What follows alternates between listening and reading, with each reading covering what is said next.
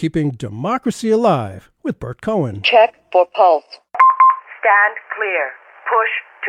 clear. Push to shock. So yes, there's a huge gap between public opinion and public policy that people don't feel that they can do very much. Oh, smokestack lightning. You know what this is? This is a very Hamiltonian system.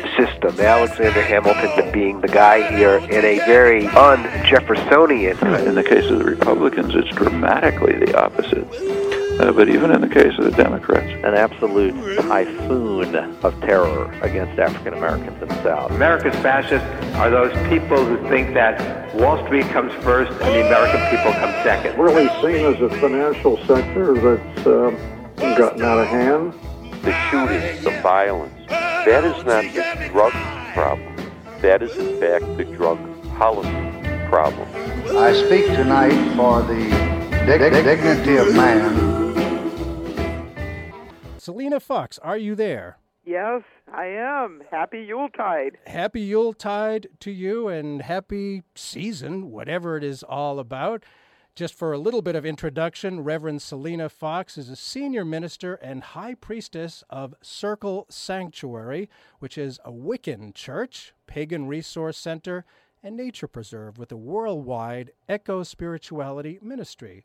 For more than thirty years, Reverend Fox has served as one of the elders, religious freedom activists uh, for religious freedom activists, and a public spokesperson for the Wiccan religion and related forms of contemporary paganism and eco-spirituality nationwide and internationally.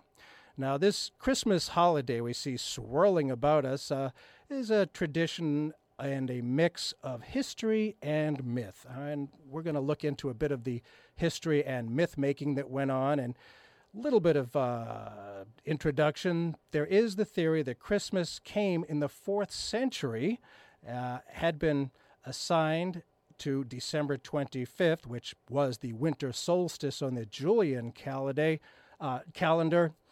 Uh, December twenty-fifth was assigned as the birthday of Jesus, because the pagans already observed this day as a holiday. Of course, this is not the first or last time politics and religion have mixed. In an act of triumphalism, the early Christian replaced the pagan celebration with Christmas. My understanding is it had been the Feast of Saturnalia by the Romans, the greatest festival in the Roman year, lasting for several days, perhaps twelve, and it was marked with great feasting, gift-giving, dancing, playing, and relaxing. Homes were decorated, work was suspended, and there was general merrymaking done by all. The Romans often cut down evergreens and decorated them to pay homage to Saturn, the god of farming. This was to thank Saturn for the crops harvested in the fall, to also honor the fact that the evergreens remained alive during the harshness at wintertime. Uh, Reverend Fox, what can you tell us, or Selena, what can you tell us about the Roman festival of Saturnalia? Well, it depended on where in the time of Roman culture that you're looking at, but at its height, it was celebrated for at least a week. Um, it typically started on the seventeenth of December and included a variety of different events. The Juvenalia, which is part of the Saturnalia, was all about gift-giving to kids. Sound familiar? Gift-giving to kids. That was yeah. the Juvenalia. That's right. And then the Ophalia, um, the correlate to Saturn was Ops. We get the word opulent today from that name, the goddess of plenty. There was the giving of fruit, because in Mediterranean um, environments, there was fruit to be had. So part of how people have the Christmas oranges and Christmas apples really have their roots in the pagan Saturnalia. But probably out of everything with Saturnalia, how it's celebrated the most in America today is really in the form of the New Year's Eve party, where the merrymaking can get quite exuberant. And I've so, noticed.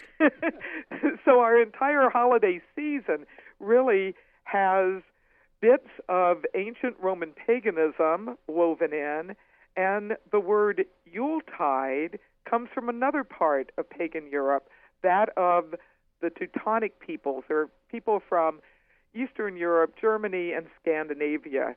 Yule means great wheel, and this was the celebration of the turning of the solar wheel into the new solar year, which in America we celebrate as the new calendar year.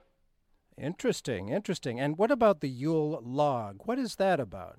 That comes from Scandinavian paganism, and the Yule log was a huge oak log that was cut down, ceremonially brought into one of the grand houses or lodges of Northern European peoples, and it was kindled, and it would last, according to some accounts, not only a whole day, but for several days. And amongst the Vikings, I know they have somewhat of a mixed reputation um, if you look at the Hollywood movies. But um, and yes, there were some people who um, um, got mm-hmm. a bit intense with their appropriation of resources. However, the Vikings weren't all bad. They actually helped um, um, spread some culture and had uh, farming as part of their ways of being with the world, and many of our Yuletide customs, including Santa, comes via the Viking route. No. Dude, yes. I really. Santa, yes. And if you look at Santa as um, a mythic figure embodying the spirit of the holidays, we have to really look at Santa Claus not only as a form of Christian bishop, patron of sailors and children who lived more than fifteen hundred years ago in Turkey, but we also have to look at some other aspects of Santa, including other holiday gift bringers at that time of year, which include Holda, the winter solstice goddess of old Germany, who went through the sky on a sleigh, hmm. or sometimes it was pulled by cats, and sometimes cats. Yeah, cats. Sometimes she was she was in some sky chariot, and um, she was a night rider, and in some forms, an old woman representing the winter. Sometimes a beautiful young maiden with a beautiful cape of feathers. When she shook it, that was snow. And sometimes as a mother, which you'll find in Grimm's fairy tale. But Holda brought gifts, and if you were naughty, you got switches and coal, and if you were good, you um, were rewarded with fun gifts. And Santa embodies a bit of Holda, a bit of the the Christian bishop, but most of Santa's personality comes from Scandinavia in the form of Thor and Odin. Odin, the father of the gods in pagan Scandinavia, would go through the sky with an eight-legged horse named Sleipnir. Now, when you think about it, Santa comes from the north in a sleigh, pulled by eight or sometimes nine reindeer, goes, lands up on rooftops, goes down a chimney, and gives children. Now, that has been a tale told for generations now, but that really embodies some Scandinavian shamanism, the whole going down the the dark chimney into the hearth fire piece. Mm-hmm. It in, involves the magic of flying through the sky, which is pretty much a sky chariot or sun chariot motif, not only from pagan Scandinavia, but from some other parts of the pagan world. And sometimes Santa is called the jolly old elf. And if you look at Swedish mythology, you will know about the Nissa. Those were the friendly spirits that the Swedish people would honor at this time of year with offerings of grain and porridge and cookies. So when Santa gets these offerings of milk and cookies, or sometimes other treats as well, we're really keeping alive an old pagan custom of honoring nature spirits with offerings. Wow, fantastic. And it makes me wonder, uh, and if you've just tuned in, Burt Cohen here on Portside. We're talking with the Reverend Selena Fox in, where are you? I forget, Wisconsin? I'm in the middle of an oak forest in Wisconsin, not too far from Madison, but the little ah. village of Barneveld is a few miles from where I live. Sounds beautiful, and there's some good politics out there, I must say. Great tradition. You are a minister with uh, Circle Sanctuary, and you were talking about the, the old woman flying through the night, and it makes me think of the more recent uh, mythic image that we have of witches flying on a broom. Is that where that came from as well? That is a really ancient motif, and no one knows quite for sure where that flying old woman on the broom has come from. Some say it was Holda, but if we look at Yuletide holiday traditions, we know about Befana from ancient Italy, and she was an old woman that would bless the good and um, give corrective feedback to those who weren't so good. Uh-huh, yes, indeed, the cold. and, and with um, the rise of Christianity, this old witch goddess got woven into the Christian Christmas story, and it was said that the wise men would come by and they were asking her to go along with them to go see the Christ child, and she was sweeping her house and doing other things, and she ended up not going with them, and then changed her mind and then set out to find them, but then ah. instead went wandering around and giving her gifts to kids instead of the baby Jesus. Now, that's one version of the Befana tale, but actually, if you scratch beneath that version, you're going to find her as a powerful grandmother goddess from old Italy. Hmm. In fact, Bona Dea, the good goddess, had her feast day celebrated in the first part of December. It was an all-women's tradition, but we know a bit about it because actually some men snuck in and invaded the Bona Dea Um, uh, celebration and wrote to, and lived and wrote to tell about it, um, because that year it was being held in Caesar's household. And you know, if you're in politics, no matter which era it is, if you basically have some kind of a scandal going on, it usually survives in historical records, which is how come we know about the Bona Dea celebration. Wow. Uh, the more we learn about history, the more amazing it is.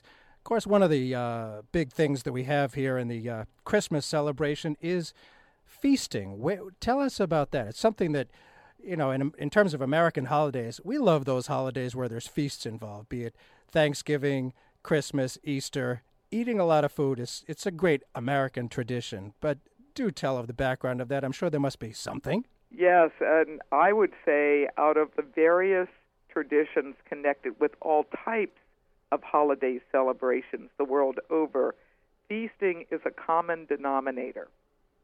And there are a variety of special foods that through the ages have come to be associated with the Yuletide holiday.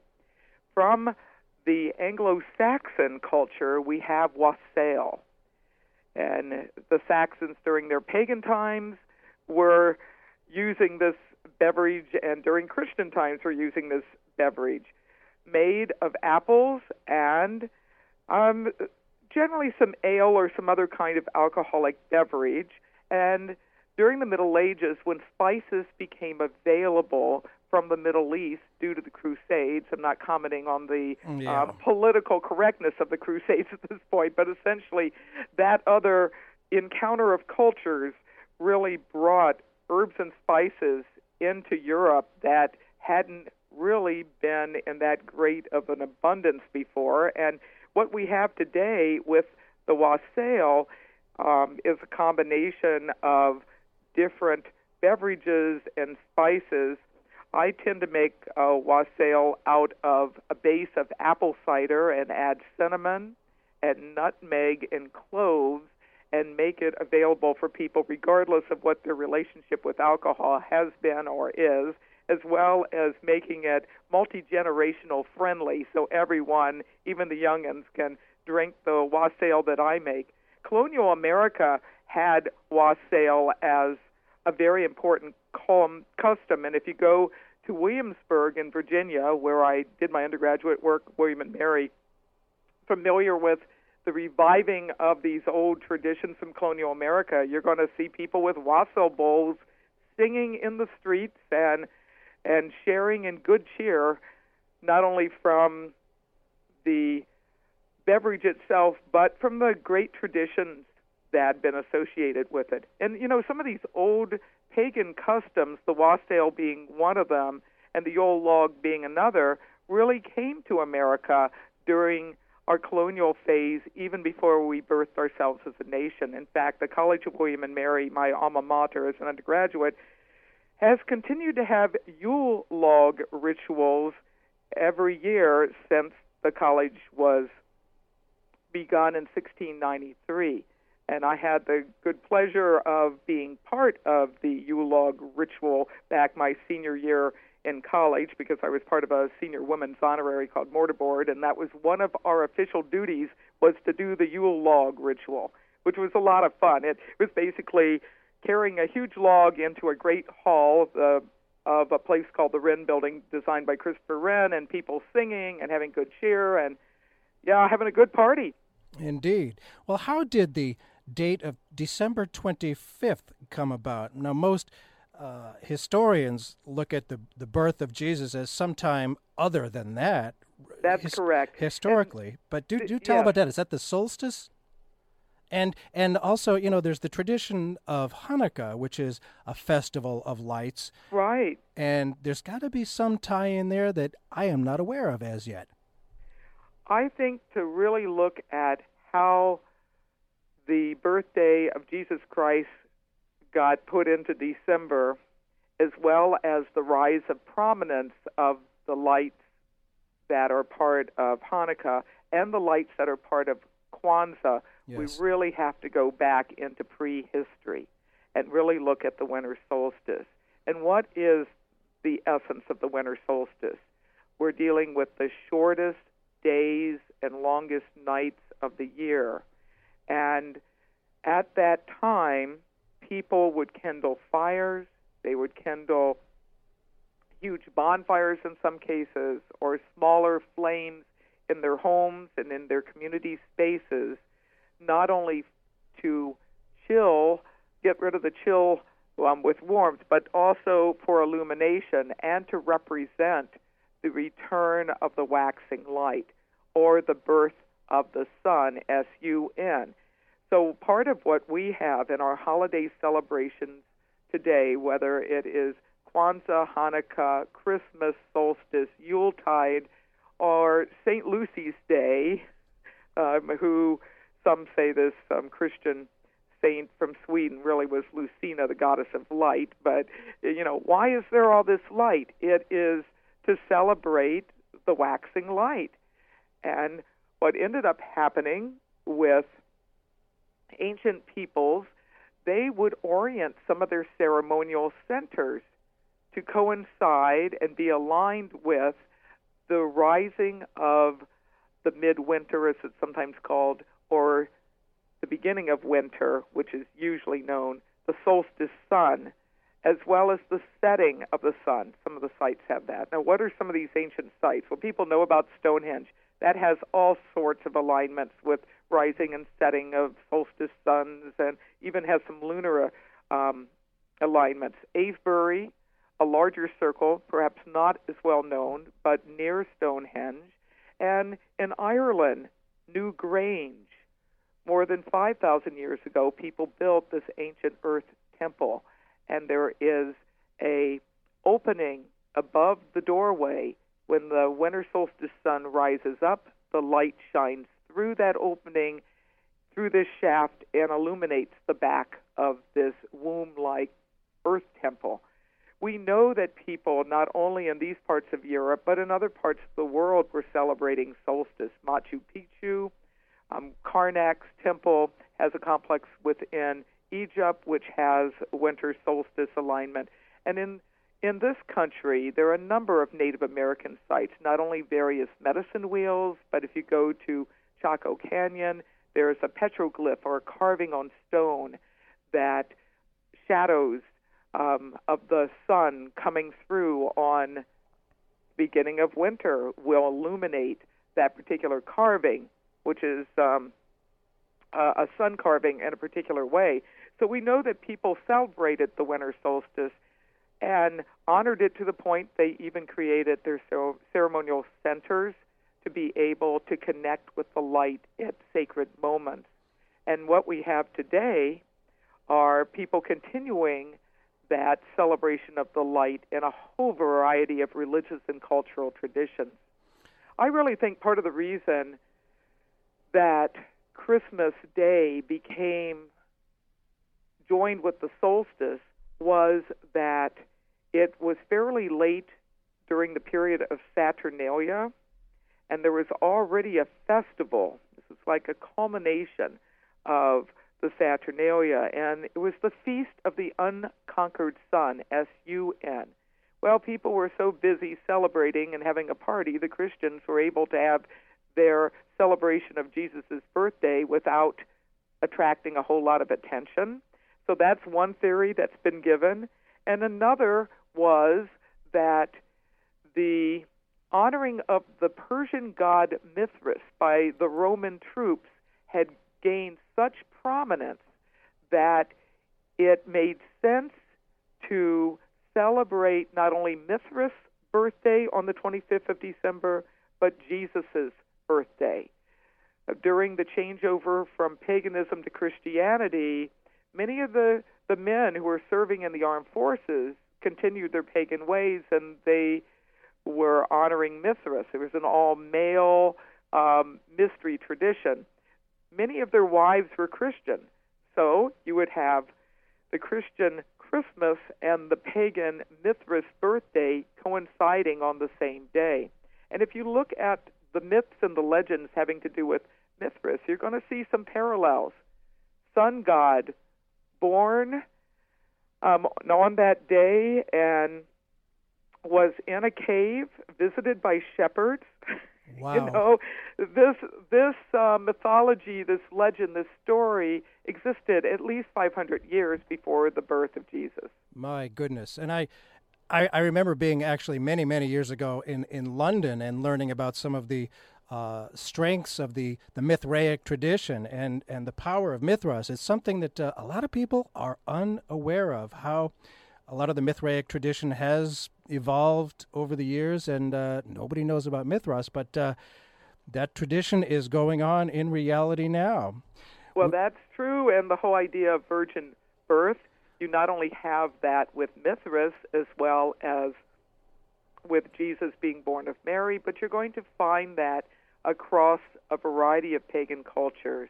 In fact, December twenty-fifth or somewhere in the solstice period, and the solstice can occur on the twenty-first or the twenty-second or the twentieth, depending on where you are in the world and what um, the sun is happening happening to do that um, that year. The exact point of solstice kind of varies by date sure. um, each year, but you're going to find births of various sacred forms. And by mentioning this, I in no way am seeking to diminish Christian celebration of Christmas, but to add to the rich diversity that is the holiday season in America today.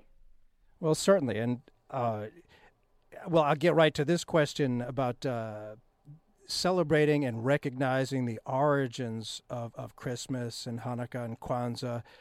By recognizing solstice and Saturnalia, does this in any way threaten Christmas? I mean, it seems to me that all the commercialism, you know, and the creation of more and more products that go fairly quickly into the landfill, that's a bit more of a threat than, than a historic understanding of the pagan origins of Christmas.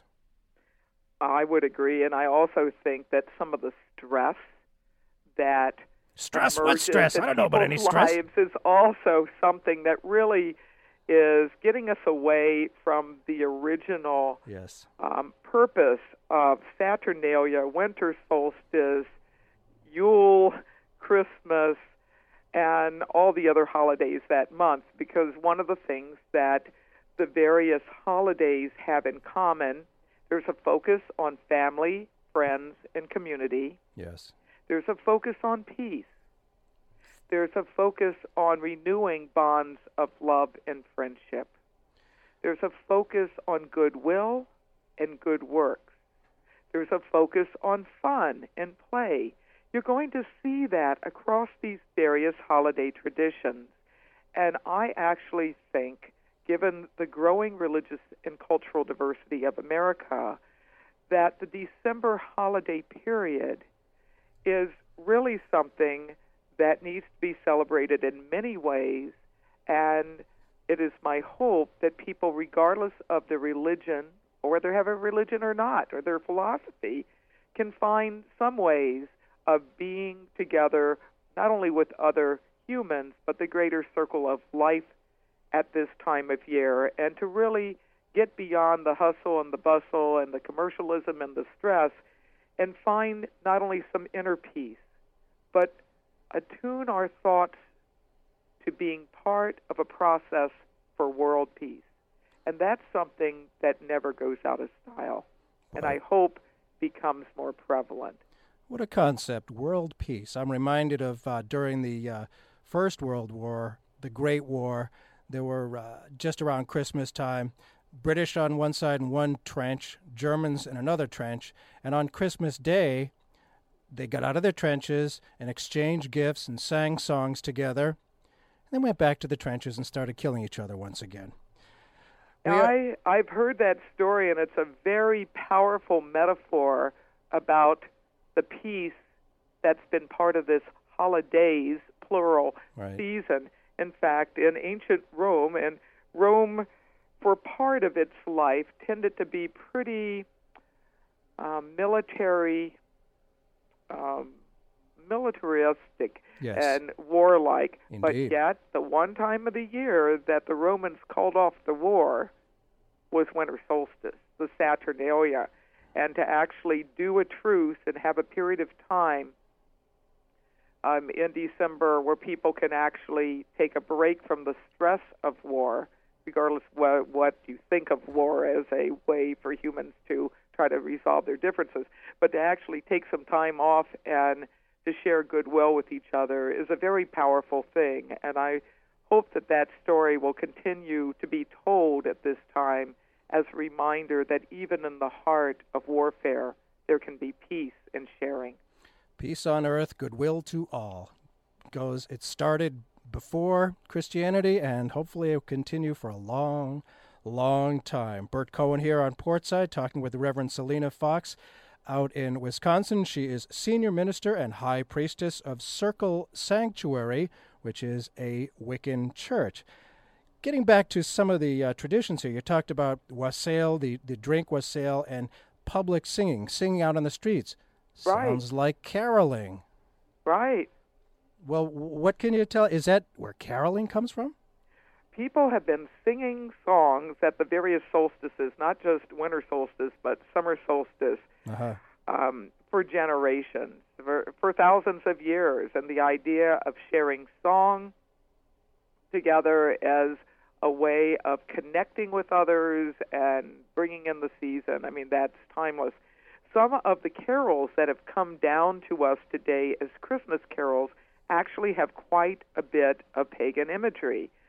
Probably Deck the Halls is the one that, from Wales, is the most um, pagan, because it not only talks about a variety of ancient sacred plants, holly being one of them, Um, but it also talks about see the blazing Yule before us, which is basically the Yule log. Sure. And and I think the idea of getting together and singing is just another way of expressing good cheer. Carols were also not only sung, but there were ring dances, people dancing together in big circles, and this goes back to pagan mm-hmm. times as well. Now, no one really knows when the first holiday tree got connected with this holiday. Now, some people attribute it to Prince Albert in the Victorian era, um, who had his roots in Germany, and he popularized it in the mid eighteen hundreds in England. And many people credit him with the birth of the so-called Christmas tree. But we know, at least as far back as the fifteen hundreds in the Baltic areas, uh, people were celebrating um, the Yuletide season with a big tree in a public square, and actually some merchants in Latvia, I believe, got it together and, and were decorating this tree, and people came together and danced around this huge tree. Um, you'll actually see kind of a, a cartoon rendition of this in the animated version of How the Grinch Stole Christmas at the very end, when you have all the people in Whoville dancing around the big tree. Really, um, that brings to mind something that was done in the mid fifteen hundreds in the Baltics. But there's also some evidence that earlier peoples had trees and would decorate trees, not just at the solstice time, but at other times of the year. And that doesn't in any way diminish the tree as a holiday symbol, but just, I guess, to really put it in a context that, yes, for some it's a Christmas tree, others it's a holiday tree. We call the tree we have in our home a Yule tree, because Yule is one of those terms um, coming, meaning wheel. It, um, yes, it's a pagan term, but it's also used in the Christian sense, and it's been used in a secular sense as well. So regardless of what you call it, you're keeping alive an old tradition of having some greenery in the homes and in the public square, and thinking about our connection with nature. Of course, I'm thinking about that uh, ancient uh, song around this time of year, Rocking Around the Christmas Tree. And that's another way to do some music around a tree. Sure. Now, I had done uh, a little bit of research about the Druids and tree decorating. The Druids, as I understand it, saw the evergreen trees as symbols of everlasting life, because they right. lived through the winter undaunted by the cold. So using the evergreen branches as decorations symbolized the undying strength of the sun. And the decorating the trees was also a part of the Roman festival of Saturnalia. That's right, and the holly and the ivy and the pine and a variety of other holiday greens were all part of the Saturnalia. In fact, the pagan roots of taking greens into the home and decorating buildings um, and community buildings is so rooted in paganism that when the Puritans took over America for a short period of time and took over England in the sixteen hundreds, there not only was the cutting down of maypoles, another pagan symbol yes. of fertility, yes. but a banning of Christmas. I had heard about that. Because it was that. too pagan. It became politically incorrect to celebrate Christmas. Well, the Puritans reigned for a few decades in in England and America, but um, with the restoration of Charles the Second, everything changed again, and people had one huge um, Yuletide party, which really was a combination of a lot of religions and cultural um, customs as part of a celebration. And, and uh, certainly, as we look across Um, the history of of Christmas, of Yuletide, of solstice, we've seen some customs rising and falling in favor, and certainly that green business and even the celebration of Christmas itself did have a period of time where it was considered too pagan, and therefore it needed to be banned from any Christian practice. Well, is, I, I had heard a little bit of something about uh when Christmas became really popular in the United States, and when Santa Claus was, was transformed from a thinner, uh, bearded, true, but a white-wearing uh, uh, character to the jolly, fat Santa Claus that we think of now, was through the uh, graces of Coca-Cola. Certainly there are some iconic images of the roly-poly Santa with a Coke bottle in hand that have continued to be with us since that time. And and also the tale The Night Before Christmas yes. helped bring that elven part of Santa ah. into popular culture. Hmm. And it has been interesting to see Santa um, change shape over the ages. Some say that really Santa's roots, in addition to some of the Scandinavian pagan gods that I talked about, some say his roots go back even further.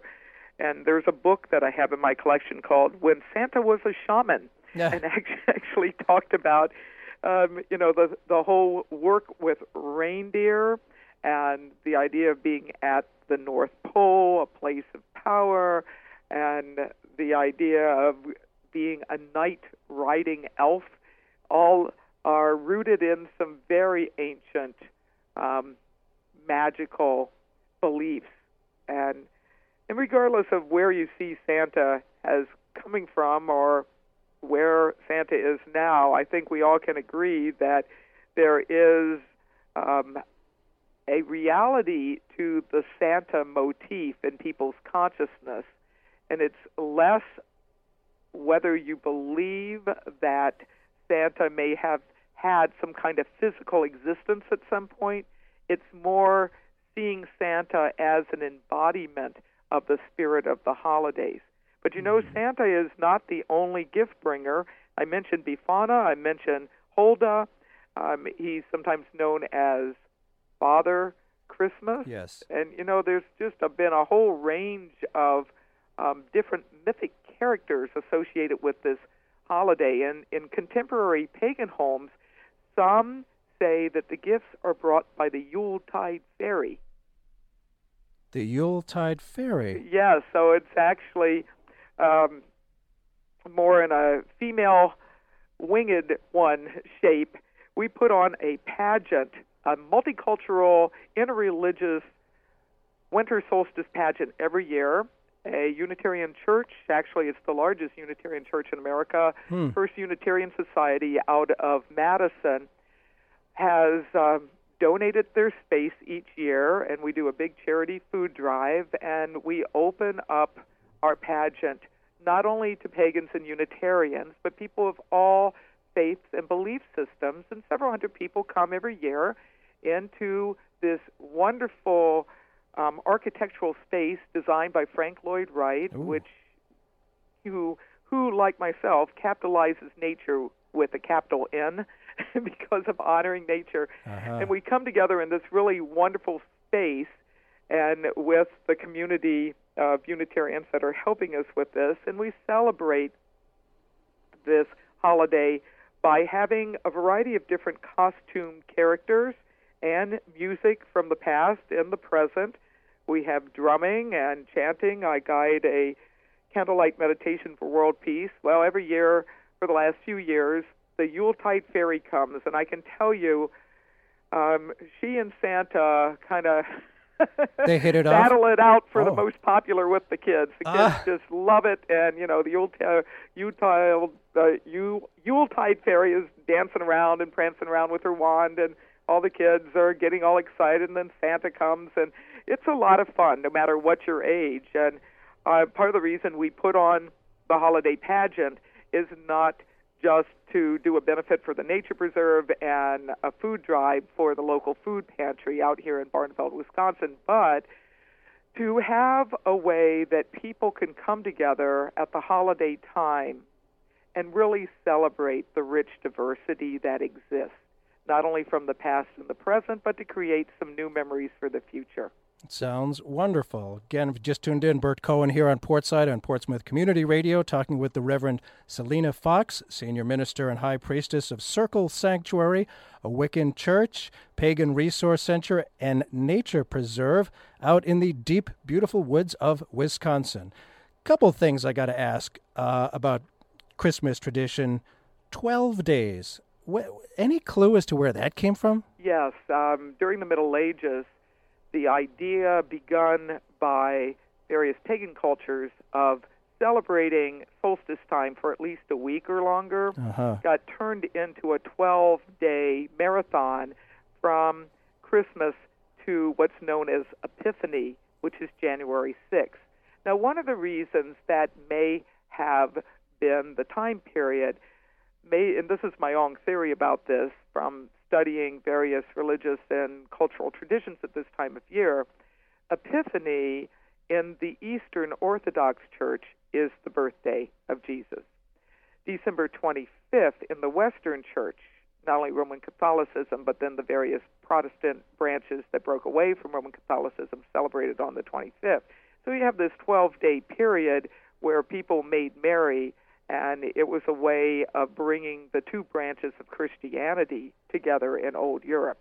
Wow. Now, I'm just, you know, looking at that and also looking at um, some possible pagan roots as well, because the Saturnalia would go on for at least a week, and then the Roman pagans just had lots of festivals, and they would have another festival around the beginning of January. So I think actually that twelve days of Yuletide, as we call it, um, really got its start in pagan times, but it especially became popular during the Middle Ages. And Twelfth Night, you've heard of that. Yes. That's um, the twelfth night of those twelve days of Christmas, solstice, um, Yuletide. And mistletoe, is that just part of the greens, or is there some connection with kissing under the mistletoe? The mistletoe was sacred not only to the Celtic peoples, but to the Scandinavian people or the Teutonic peoples. It was seen as an herb that one could make pledges under. So we've kind of going from making pledges under the mistletoe to sealing pledges with a kiss to kissing under the mistletoe. So um, mistletoe is connected with fertility. It's also typically harvested from oak trees, and it's a, actually a parasite plant. And there are various ways to harvest the mistletoe, and there are some tales of the Druids using their golden sickles and having great white sheets and someone going up and, you know, taking the mistletoe out of the limbs of the tree and letting it fall down on, you know, the great white sheet. Well, I know some folks from the South in the U S, and how did they harvest their mistletoe?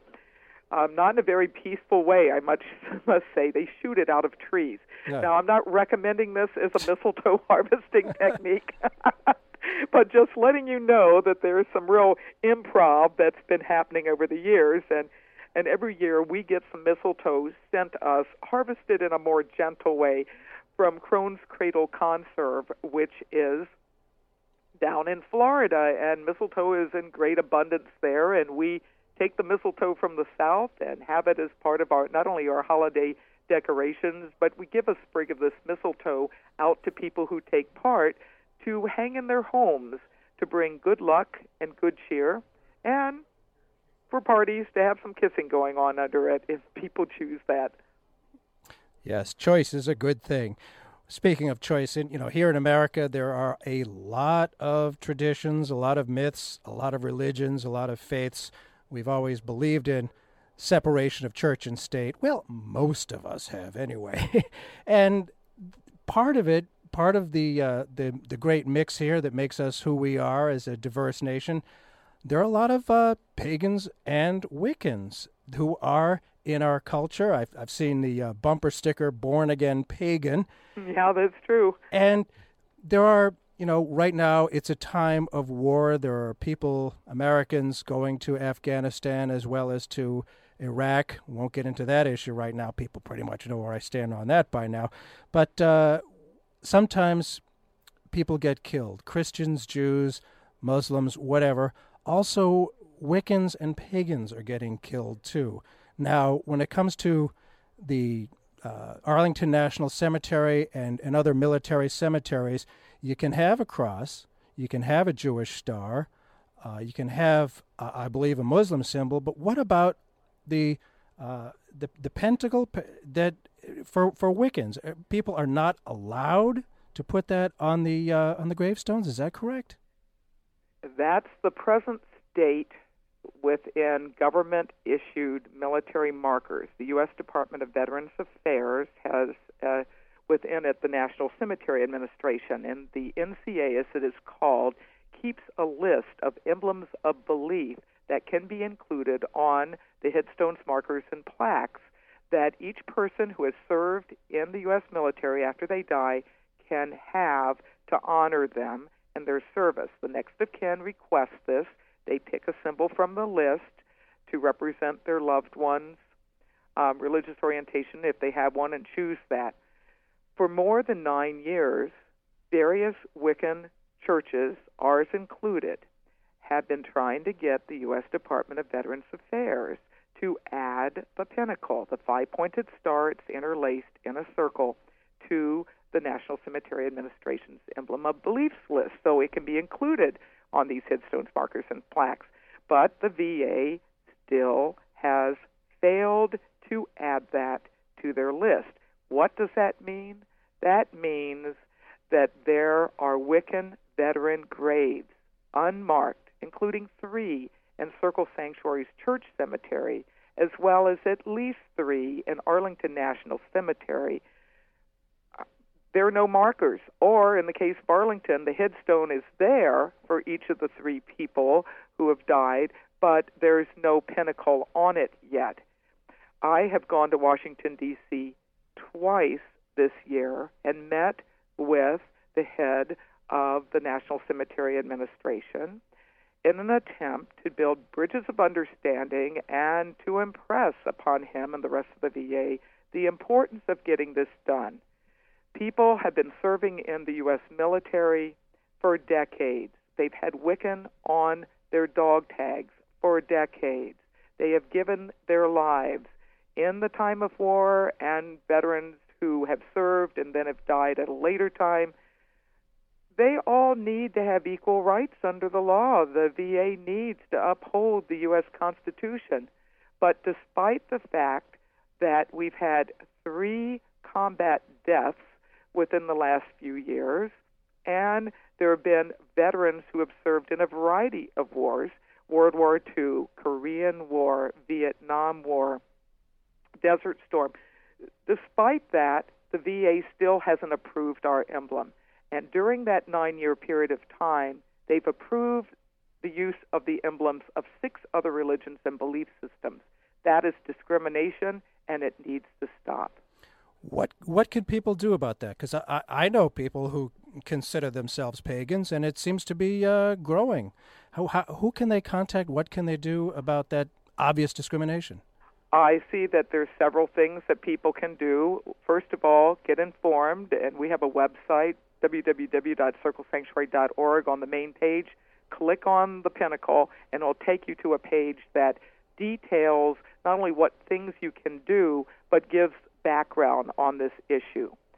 I would say contact your elected representatives and express your outrage that this discrimination is happening. I would also contact the U S Department of Veterans Affairs. Secretary Nicholson is the head of the V A, and express your upsetment about this. I would also say talk to people of other religions, in particular religious leaders, and have them contact the V A and oh, tell idea. the V A to, to change this. And I also think um, I would invite people to, whether they pray, meditate, visualize, or make a wish, to um, work in a spiritual way that this injustice gets corrected. I really hope by the time next Yule comes around at our cemetery, not only do we have the V A markers with the pinnacle on it, but all the families who have been grieving the loss of their loved ones will have moved through not only the grief of their loss, but the added grief that America should have liberty and justice for all, but the V A has been blocking that. Wow. And again, your website is circle sanctuary dot org? Yes, w w w dot circle sanctuary dot org. And if you want to go straight to the page, you can put backslash liberty, backslash veteran pinnacle, and you will see more information about that particular issue. So I'm truly hoping at this Yuletide that the V A will realize what we want for solstice is our pinnacle on the list, so that at long last our deceased Wiccan veterans can be properly honored as people from other um, religions and belief systems have been honored after they've died, and that their families can have the peace of mind knowing that America truly does have liberty and justice for all.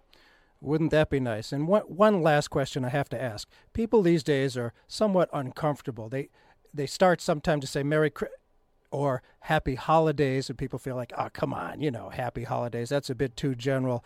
What, what, what do you say to people? If I know the people are Christian, I usually say Happy Holidays and Merry Christmas. If I don't know what the religion or belief system is, I will say Happy Holidays or Good Yuletide, because most people don't fully know what Yuletide is. uh-huh.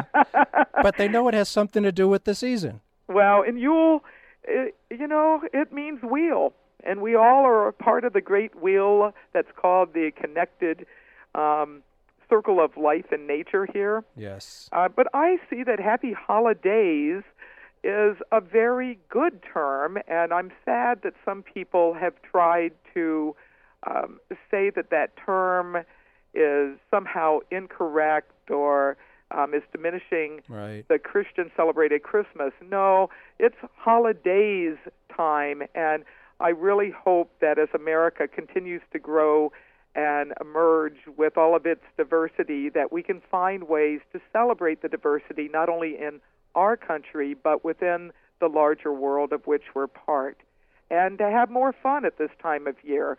And more peace and joy and less grinching. And let's hope there's peace throughout the world next year at this time, if it can't happen this year. Well, it's been very, very interesting and fun to talk to you, Reverend Selena Fox, Senior Minister and High Priestess of Circle Sanctuary, a Wiccan Church, Pagan Resource Center, and Nature Nature Preserve, with a worldwide eco spirituality ministry. Check out their website, again, uh, circle sanctuary dot org. Thank you so much, and have a uh, happy Yuletide, happy holidays. Happy holidays, however you celebrate them.